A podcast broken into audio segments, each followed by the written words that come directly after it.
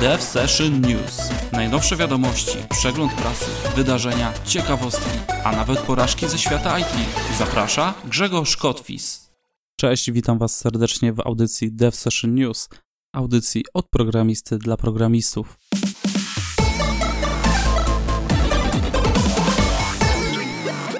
Na początek podziękowania.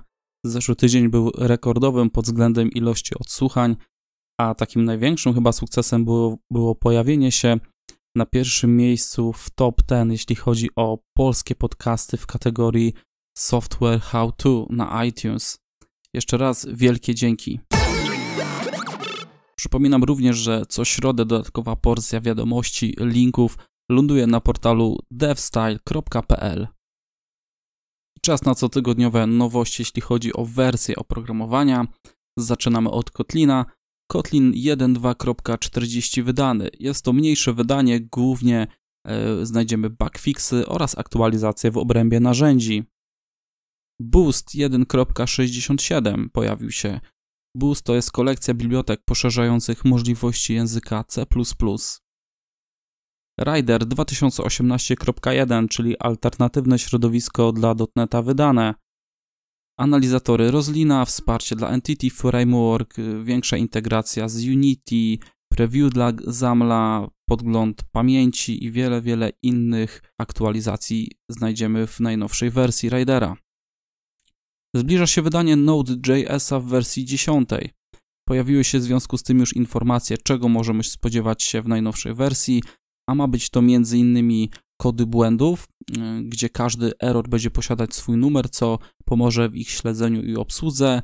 Y, Native API, czyli NAPI wyjdzie z fazy bety i pojawi się nie, niepełne wsparcie dla ASM, czyli ECMAScripts Modules. Redux, czyli jedno z najpopularniejszych rozwiązań y, do zarządzania stanem aplikacji w Reakcie, doczekał się w wersji czwartej. Oracle przedstawił GraalVM, uniwersalną wirtualną maszynę. Jej uniwersalność polega na wsparciu dla wielu języków przy zachowaniu wydajności, obsłudze narzędzi czy konfiguracji. Pierwsze wydanie obsługuje Java, Kotlina, Groovy, Scala, JavaScript oraz eksperymentalnie Ruby, R i Pythona. Napisane rozwiązanie z użyciem któregoś z tych języków może być hostowane samodzielnie lub w kontekście OpenJDK, Node.jsa, bazy danych Oracle czy MySQL. Teraz kilka informacji z obozu Microsoftu. Microsoft nie zwalnia tempa i wydał kolejną wersję eksperymentalnego frameworka Blazor, w której wprowadził komponenty, usprawniono składnie, atrybuty warunkowe się pojawiły, czy udoskonalenia w obrębie klienta HTTP. Microsoft przedstawi SonarWall, open source'owe narzędzie typu linting wspomagające programistów aplikacji webowych i uczące najlepszych praktyk. SonarWall na podstawie zbioru zdefiniowanych reguł skanuje aplikację webową, wykrywając w niej ich potencjalne naruszenia. Microsoft zapowiedział przygotowanie własnego jądra Linuxa dla urządzeń IoT. Kernel przeznaczony na mikrokontrolery będzie posiadał integrację z Azure Sphere i zapewnić ma bezpieczeństwo oraz bezpośrednią integrację z usługami Azura. W Google Cloud Platform w ramach Cloud SQL oficjalnie dostępny jest już PostgreSQL. Zostając przy bazach danych, światło dzienne ujrzał MySQL 8.0. Wiele nowości i usprawnień takich jak funkcje okienkowe, CTE, grupujące obsługa JSONa czy wsparcie dla danych geograficznych. Apple uwolniło Foundation DB, rozproszoną bazę danych typu klucz-wartość ze wsparciem dla transakcji. Projekt zapoczątkowany w roku 2010 jako startup został nabyty w 2015 przez Apple i tak po niemalże 4 latach został udostępniony jako open source na licencji Apache. Wydawnictwo O'Reilly przy współpracy z Nginx wydało darmową książkę Container Networking From Docker to Kubernetes. Link do książki znajdziecie na devsession podcast myślnik 7. Tym tygodniu dosyć głośno było o najnowszej grze Grasshopper, która poprzez rozwiązywanie prostych zadań, quizów uczy programowania. Gra ma bardzo ładną szatę graficzną, jest darmowa i dostępna na platformy iOS oraz Android. Ciekawostką jest fakt, że przygotowali ją pracownicy Google'a w ramach projektu Area 120, gdzie w ramach normalnej pracy mogą rozwijać tzw. Tak side project. Free Code Camp wystartował z radiem internetowym dla programistów. Założenia: brak reklam, muzyka instrumentalna typu chill out, down tempo, czyli taka nieprzeszkadzająca i co ważniejsze, pochodząca od kontrybutorów Free Code Camp, czyli także i programistów. Ma to na celu pozbycie się wszelkich problemów z licencjami, naruszeniem praw autorskich, płaceniu tantiem itd. Tak Bardzo fajna idea. Przesłuchałem sobie przez kilka godzin to, to radio. Dosyć przyjemna muzyka. Y, podoba mi się ta idea i chciałbym w przyszłości również, aby w Polsce powstało pierwsze takie programistyczne radio, w której oprócz muzyki serwowane by były różnego rodzaju audycje dla programistów, takie centralne miejsce, w które udałoby się zebrać e, większą rzeszę, czy to podcasterów, czy, czy redaktorów, gdzie każdy mógłby zaprezentować jakąś wartość na antenie. Stream dostępny jest 24 godziny na dobę, 7 dni w tygodniu pod adresem youtube.com slash freecodecamp slash live. Rząd Izraela otwiera swoje oprogramowanie. Kod źródłowy portali rządowych będzie dostępny dla wszystkich do wglądu, modyfikacji i dalszego użycia. W ten sposób będzie można zgłaszać poprawki, usprawnienia czy łatać dziury bezpieczeństwa. Podobnie do sprawy podeszły już USA, Wielka Brytania czy Francja. W naszym kraju nie słyszałem o takim ruchu, no ale jak przypomnę sobie sytuację z kalkulatorem wyborczym, to myślę, że byłby to dobry krok i na pewno byśmy y, wspomogli ten projekt, żeby następnym razem było już lepiej. Zawiązała się grupa robocza Jakarta Enterprise Edition, odpowiedzialna właśnie za ten produkt. Twórcy już zapowiedzieli misje i cele biznesowe oraz zasady członkostwa w grupie. Moskiewski Uniwersytet Stanowy wygrał odbywające się w Pekinie światowe finały ACM International Collegiate Programming Contest, konkurs programistyczny, w którym rywalizują uczelnie z całego świata. Ogółem do konkursu przystąpiło ponad 300 tysięcy studentów, a w światowych finałach wzięło 143 osobowych drużyn. Polskę reprezentowały dwie uczelnie, Uniwersytet Warszawski, który zajął 14 miejsce, a wśród uczelni europejskich pierwsze, oraz Uniwersytet Jagielloński, zdobywających w finałach 37 lokatę.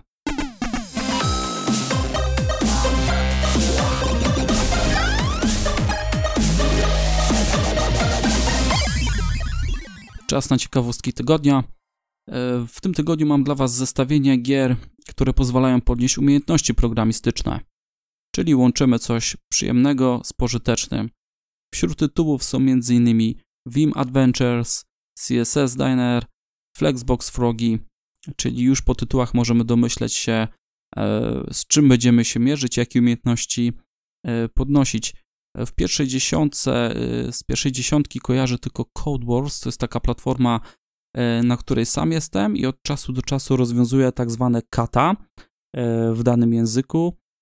Ona, cała idea tej platformy jest oparta o japońskie sztuki walki, gdzie mamy właśnie te E, kata, czyli takie drobne zadanka programistyczne i jest ranking e, oparty o stopnie Q, jeśli dobrze, dobrze to wymawiam e, z japońskiego.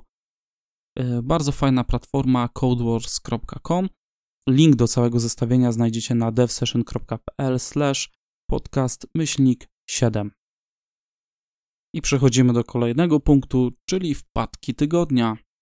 7zip, czyli popularny packer, ujawnia błąd na dużych stronach pamięci systemu Windows.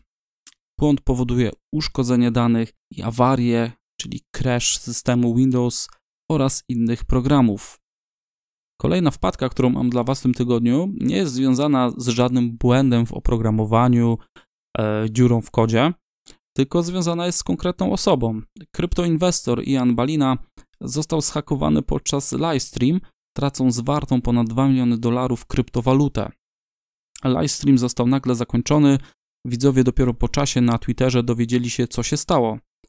E, cała ta historia jest fajnym przypadkiem, do czego może prowadzić nadmierne eksponowanie się w sieci, czyli brak takiej ochrony e, własnej prywatności.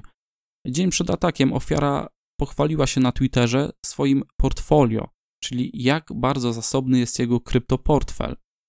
To najprawdopodobniej przyciągnęło hakera, a jego droga do uzyskania kluczy do portfela nie była trudna. Główne konto pocztowe jako adres zapasowy, czyli taki do odzyskania dostępu, um, używał stare, nieużywane konto jeszcze tam z czasów koledżu. Haker uzyskując dostęp do właśnie tego zapasowego konta, wykonał operację resetu hasła z jego użyciem i tak uzyskał dostęp do głównego konta pocztowego.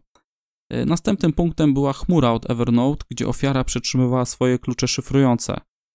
Choć były one zabezpieczone, hasło, mając dostęp już do głównego konta e, pocztowego, wykonał w Evernote także opcję resetu tego hasła, przejął tego maila, a tym samym przejął już e, klucze do portfela kryptowalut. Ostatnia wpadka to jest, e, nie wiem czy do końca wpadka, czy ciekawostka. Dla mnie to jest trochę ciekawostka, ale z drugiej strony no, takie niefajne zagranie, z którym mamy do czynienia. E, ale do, do rzeczy. Nie wiem czy wiecie, ale fraza JavaScript jest należącym do Oracla znakiem handlowym, czyli tak zwanym trademark. Przekonał się o tym jeden z deweloperów po tym, jak Oracle zgłosił zastrzeżenie do nazwy jego aplikacji w Apple Store. Aplikacja nazywała się JavaScript Editor App. Oracle y, bardzo broni tego znaku handlowego. To jest bardzo jakaś taka stara zaszłość. E, nabyli do niego prawa bardzo dawno temu, kiedy JavaScript nie był tak popularny. Wiemy, jak bardzo teraz jest popularny. I ja na to nie zwracałem uwagi, ale rzeczywiście na niektórych stronach, w artykułach, przy frazie JavaScript można znaleźć taki przypis TM, co oznacza trademark, czyli taki zastrzeżony znak handlowy. W którejś z audycji yy, Dev Session News wspominałem o sporze sądowym pomiędzy Oracle a Google. Tam z kolei chodziło o złamanie praw autorskich yy, związanych z użyciem Java w systemie Android. I to tylko pokazuje, że te duże firmy, szczególnie z USA, one po prostu uwielbiają takie właśnie batalie. Wrzucam to do wpadki tygodnia. Yy, można powiedzieć, że wpadkę zaliczył deweloper, nie oznaczając yy, albo nie, nie patrząc, że JavaScript jest zastrzeżonym znakiem handlowym, ale myślę, że bardziej tutaj wpadka należy się Oracle'owi, że dalej próbuje yy, bronić tej nazwy. Naprawdę nie wiem po co.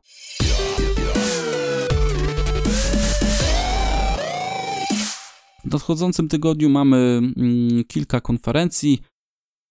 We wtorek, 24 kwietnia w Szczecinie odbędzie się bezpłatna konferencja IT w Automotive, poruszająca tematykę związaną z inżynierią oprogramowania w branży automotive. E, drugie duże wydarzenie to jest Code Europe, które będzie miało dwie edycje. Pierwsza w Warszawie 24 kwietnia we wtorek, druga 26 kwietnia w czwartek. To wszystko, co przygotowałem dla Was w tym tygodniu. Po linki zapraszam na devsession.pl podcast myślnik 7 i przypominam, że co środę dodatkowa porcja wiadomości, artykułów na devstyle.pl. Trzymajcie się, cześć!